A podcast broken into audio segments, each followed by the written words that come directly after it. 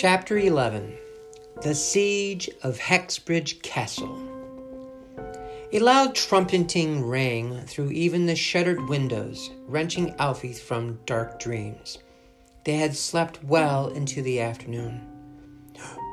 It's her! Ashford pulled himself to his feet, groaning with pain. They won't wait any longer. Not now that she's here. Quick, put your chainmail back on. Mm, but they can't get in, so we're still safe, aren't we? asked Robin as they hurriedly pulled on the mail shirts they had discarded before going to sleep. Ashford, Ashford's face answered the question. We need to see what she's doing, he said quickly. Alfie, have you found anything that looks like a black mirror? Yes, just the other day. How did you. Get it for me now, please. Running through the entrance hall and up the stairs to the library, Alfie could hear loud chanting creeping into the castle as the elves welcomed their queen.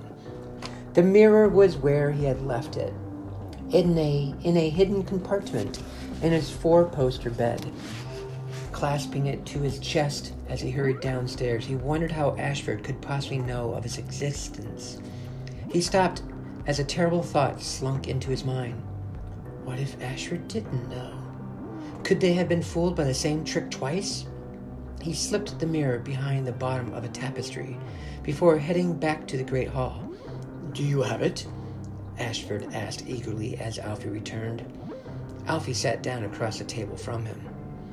How do you know about the mirror? he asked. A strange look passed fleetingly over the butler's face. Oh, that doesn't matter right now, he said quickly. We need to see what they are doing out there. I need that mirror. And I suppose you want the talisman too, for safekeeping or something like that? What's going on in your head, Alfie? asked Madeline. I cleaned that wound on his shoulder. It's real. That doesn't mean he's really him, though, said Alfie, watching Ashford for anything that would give him away as an impostor. Maybe it's another sprite doing a better job of imitating him this time. Oh, come on, Alfie, said Madeline as the elves began their drumming again in the courtyard. We need to know what's going on out there. It's okay, Maddie, said Ashford, touching her arm gently as he gazed back at Alfie. He's right to be wary.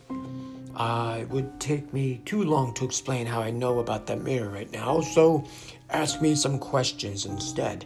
Things that others wouldn't know. Alfie quickly thought. What happened in the cellars during the Christmas play? Well, Myrkle Snitch, your teachers attempted to burn open the seal that Orin set above the place where dragons sleep, said Ashford with amount, without a moment of hesitation. I stopped you from running straight towards them, but they had heard you. I became careless and was knocked unconscious. You had to deal with them yourself. Ashford looked away from Alfie as he said this. He either felt guilty over it or he was a very good actor. Okay, well that that he's proved he's him. Now will you get the mirror? said Madeline. One more thing, said Alfie. Madeline let out an exasperated cry. Emily Fortune, what is she to you? Ashford met his eyes again. Everything. Alfie could see the same look in Ashford's eyes as he had seen in Emily's when he when she talked about him. No one could ever fake that. He ran back and grabbed the mirror from his hiding place. Courtyard, said Alfie firmly. He placed the mirror on the table and everyone gathered around. The black surface flickered to life, revealing the formidable woman they had seen at Mutton and Bone, standing on one of the stone benches in the courtyard garden. Marioc stood on her right as she addressed around forty elves kneeling before her. Oh, well, what do you think she said? asked Amy, as the elves jumped up, thumped their fists to their chest, and held their bows aloft. Their cheers could be heard through the castle doors. I don't know, said Alfie, as the elves parted to create a path for the queen as she strode towards the castle. But I don't think she was telling them to go home. Alfie picked up the mirror, and they rushed to the entrance hall, listening for a pounding on the door. Oh, what is she doing? asked Madeline as the knock they all expected didn't come. She pulled at Alfie's arm so she could take a look into the mirror. Let go, Maddie. I can't see. Tilt the mirror, said Ashford. You can use it to look around, like an eye. Alfie tilted the mirror around until he could see the queen standing before the door, surrounded by elves nocking arrows to their bows. She raised her hands and placed one on each of the huge doors. Is she trying to push them open? Wait, what's happening around her fingers? said Robin. Alfie stared hard at the tiny figure in the mirror. Something was happening to the wood around her hands. The door began to groan and creak in its frame. Shoots and leaves were beginning to sprout from the ancient dead wood. A leaf unfurled from the keyhole. More and more sprang from every crack as the wood came back to life. She's coming through, said Ashford. We need to hide now. Where? cried Madeline, looking frantically around the hall. The cellars? They'd find us, said Ashford. Roots began to crawl from the base of the door, tearing up the mosaic floor tiles. Orin's study, quick, said Alfie, clutching the talisman around his neck. We'll be safe there. They can't get in without this. Let's go, said Ashford. Crumbling mortar was beginning to trickle down from the arched doorways. We left our bows in your room, said Madeline. I'll grab them. She darted ahead as the front door shuddered and a branch sprouted upwards, splinting the wood almost from floor to ceiling. Alfie, Robin, come, come and help me, Amy cried. Ashford had stumbled on the stairs. As Amy pulled him to his feet, Alfie could see that his face was sickly gray. You go ahead, said Robin, as they managed to lift Ashford onto Artan's back. I'll grab the rest of the iron bombs. Alfie had no time to argue as Robin ran towards the workshop. Be quick! he yelled back, but he was drowned out by two stone blocks crashing to the floor. The wooden doors mutated and twisted upwards as the wood seemed to remember its original tree form, tearing bricks and mortar apart as it stretched out its branches. Alfie could see hands reaching through the gap as the trees began to part. Let's move, growled Artan. Alfie and Amy hurried along beside him as he carried Ashford up the stairs and along the corridor to the library. The elves' shouts and cheers echoed up through the entrance hall as the opening grew. Where's Robin?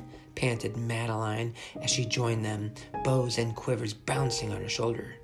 Grabbing some more arrows, said Alfie, hurrying to the paneled wall and opening the secret door to Orin's study with his talisman. Artan floated through first, closely followed by Galileo, who had come barreling after them when he heard the destruction in the hall. Maddie, come on, said Amy, pulling at her arm. Madeline looked as though she wanted to rush downstairs to find Robin. The shouting from the hall was more excited now. They must be nearly through. Get in here.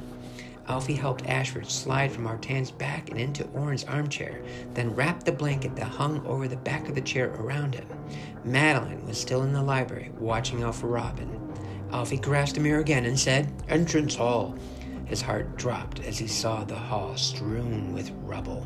The ancient doors had become two great trees their branches forming a perfect archway, an archway that the queen now walked through triumphantly, followed by her small army.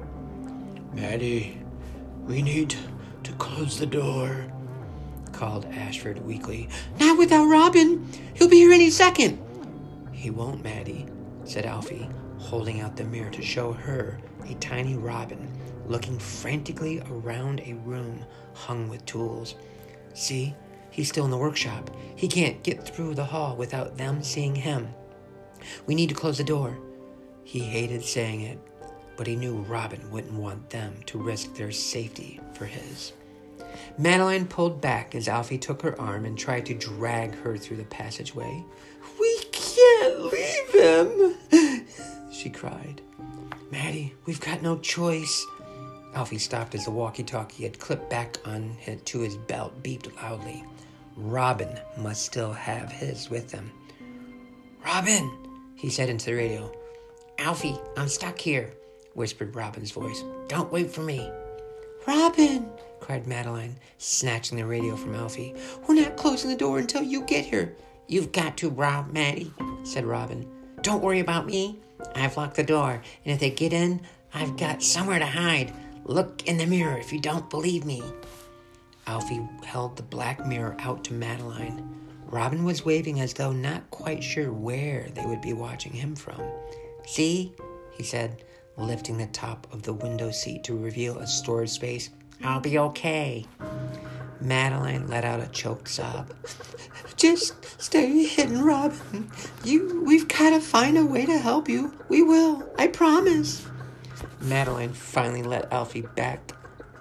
Let finally let Alfie pull her inside. Sorry, please. The panel slid shut as the sounds of elves rampaging through the castle grew closer. Alfie gave Amy a nod, and she swiftly closed the inner door, shutting them safely into the secret room. They spent the next hour huddled together on the rug by Ashford's feet, watching the mirror. Alfie flinched at each loud noise as the elves rampaged through the castle, turning rooms upside down in their search for the talisman and the castle's occupants. It filled him with fury to watch them rummaging through his things, polluting his home with their presence. The battery on Robin's radio was running low, so they agreed not to talk unless it was essential. Galileo was curled up on one of Orin's highest shelves, keeping his eyes firmly fixed on Artan, who had come to rest on the back of the armchair where Ashford was sitting. After many months, the cat seemed to have realized that Artan wasn't going to eat him, but this was the closest he had ever been to the dog like bear, and he wasn't taking any chances. Sick of watching the elves, Alfie let Madeline take the mirror to Orin's desk, where she sat hunched over it, watching Robin like a hawk. He adjusted the blanket over Ashford. The butler seemed to be in a half faint. His skin was clammy and his face almost gray. Alfie was seriously worried about him. He lit a fire in the hearth and fanned the flames with an old set of bellows. Amy removed her star printed neck scarf and moistened it from a bottle of water she had managed to grab during the dash from the Great Hall. She dabbed Ashford's forehead with a damp cloth. Alfie fought the urge to tell her not to waste water wondering how long the little bottle would have to last. A crash from the library made them all jump and roused Ashford a little. It's okay, the butler whispered. They won't find us in here. Alfie silently fought Madeline for the mirror as she watched a group of elves searching the ground floor, getting closer and closer to the room where Robin was hiding. Library, he whispered. Madeline and Amy looked over his shoulders as the mirror revealed a fisheye view of the library. Five elves were creeping among the shelves, arrows nocked to their bows as they searched. Alfie held his breath as they reached the wall with the secret door, feet away from where they all sat in Orin's study. He clasped Artan's jaws to stop him from growling, but the elves were far more interested in the fireplace looking up the large chimney to see if anyone was hiding up there. Finally satisfied, they filed out of the library, leaving one elf behind to stand guard. He stretched and settled into one of the cozy chairs near the fireplace, taking occasional swigs from a silver flask on his hip. What is she doing? asked Ashford weakly. Alfie tried the Great Hall first. One of the grand carved chairs had been dragged from the head of the dining table to the center of the room. The queen sat regally on her new throne, directing the elves in their search. She was wearing a delicate silver crown studded with several large gems. Get your hands off that, Alfie muttered under his breath as one of the elves found the silver sparrow on the table and brought it to the queen. She wound it up and clapped her hands in delight as it flew around the room and returned to her. She tapped it on the top of his head, and, and, it, and it sidled up her arm to sit on her shoulder, where it began to preen its wings. How did she do that? asked Amy. The same way as she got through the front door, winced Ashford. You're saying she brought the bird back to life? said Alfie, eyes wide. No, not exactly, but I doubt it will ever need to be wound again. The butler slumped forwards as though even speaking was too much for him. Alfie eased him back into the chair and felt for his pulse. He wasn't sure what it should feel like, but it didn't seem strong. Amy poured some of the water into a little cup and held it to his lips. Ashford sipped weakly. Is there is there anything we can do for you? she asked. There's only one person that can help me, said Ashford, wiping away the drops that had trickled down his chin. The druid. You mean Orin? said Alfie. Caspian told us about you being able to time slip too. Can you go back and get his help? Ashford shook his head weakly. No, the pain is too distracting. I'm too weak to focus. Then teach me, said Alfie. I'll ask Orin for something to help you. Maybe he'll have a way to help us all. But you've only ever managed it by accident, said Ashford. It took me months of practice to control the ability, and yours works differently to mine. What if it goes wrong? Then I'm lucky I have you to guide me through it, said Alfie, fixing Ashford with a firm stare. The butler smiled weakly. I assume there's no point in arguing. Alfie shook his head. Then I'll try. But first, let me give you a message for Orin. Please bring me some paper. Alfie grabbed a blank notebook from Orin's desk, where Madeline was still huddled over the mirror. You can. You can dictate it to me if you like. Ashford shook his head. It's safer if you don't know what I'm going to ask of him. He winced in pain as he began to write. They're trying to get in the workshop, cried Madeline suddenly. They're going to find Robin. In the blackness of the mirror, three elves were throwing themselves against the workshop door. Madeline changed the view to the workshop. Robin was climbing into the window seat. He reached up and made an okay sign for the benefit of anyone watching before lowering the lid. Madeline yelped as the door crashed open and elves spilled into the workshop. Alfie held his breath as he watched them stalk carefully around the iron tools, prodding the ticking and spinning devices that his dad had been working on. Two of them investigated the adjoining forge, while the other lingered near where Robin was hiding. They're going to find him, said Madeline, her fingers gripping Alfie's arm so tightly he had to grit his teeth to stop himself shouting out. The two that had searched the forge returned and nodded to the third, who reluctantly sat down on the window seat as they left the room.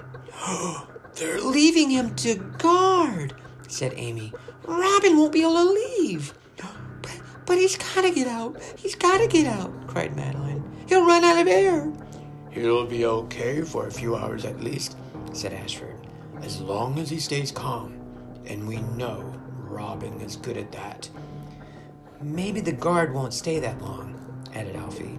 I'm sure he'll be fine, but the thought of Robin cooped up in the stuffy box with one of the elves sitting on the lid made him feel short of breath himself. Hurry, Ashford. We need to do this now. Ashford tore out the page he had been writing on, folded it, and passed it to Alfie. If you can get this to Orin, it might help us all. Give him this too. He pulled something from his pocket. Alfie took the small worn velvet pouch. He felt sure he had seen one like it before. What is it? Something I need Orin to fix for me. Now, are you ready? Alfie nodded. Okay, close your eyes, said Ashford softly. Let everything but my voice slip away. Picture this room, but imagine Orin here. Imagine yourself being pulled back through into the past. Alfie tried to do as Ashford asked, but visions of the elves stalking through his home kept slipping back into his mind. He drove them out and tried again. Focus, Alfie. You belong in Orin's time as much as this one, so for you to travel back, I imagine you just need to relax and allow yourself to slip through time as though you are going home. It was easy for Ashford to say, but however much Alfie tried to relax, random thoughts and fears kept slipping into his head. It was starting to hurt. How could he just slip through time? It seemed impossible. Let's try something different, said Ashford at last. Open your eyes. Remember the last two times you slipped? Alfie could hardly forget. The first time was when he was almost hit by a car. The second was when he lost consciousness as Myrkle and Snitch chased him through a dark network of caves. What was the feeling you had in both of those moments? I was scared. I knew I had to get out of here. More than that, what did you feel deep inside? Alfie thought hard, putting himself back in his own shoes. I remember hearing my own heartbeat in my head. Time seemed to stretch out. Good, good. What else? It was like those were my final seconds. I, I wanted to be someplace else more than anything in the world. Then I got that feeling. You know, like when you're falling asleep and think you're falling, and then you jerk awake. It was like that. Ashford smiled. Then that's the feeling you need to recreate. Close your eyes again. Alfie did just as he was asked, hoping that Ashford knew what he was talking about. Now, notice your stomach. Remember the coldness that gripped it when you were running through the caves, when the car was speeding towards you. Alfie let the sensation flow through him. And your heart, feel it beating faster in your chest. Hear the blood pounding in your ears. Really feel it. The fear, the helplessness, the car screeching towards you. Alfie was trying as hard as he could. How he could feel his heart beating faster and an icy chill in his stomach. He was trying to imagine Myrkle and Snitches howling their way through the caves after him, but a little voice in his head kept reminding him that it wasn't real. He wasn't in danger. He tried to ignore it as he pictured himself back in the middle of the road, frozen in fear, as he saw the horrified face of the driver in the car screeching towards him. He remembered his thoughts. It wasn't going to stop. It was going to hit him. He was going to die. At that moment, something struck his chest so hard he went flying backwards. He landed sprawling across the floor and tried to work out what had happened as he untangled himself from the overturned footstool. Had Ashford kicked him over? He couldn't believe it.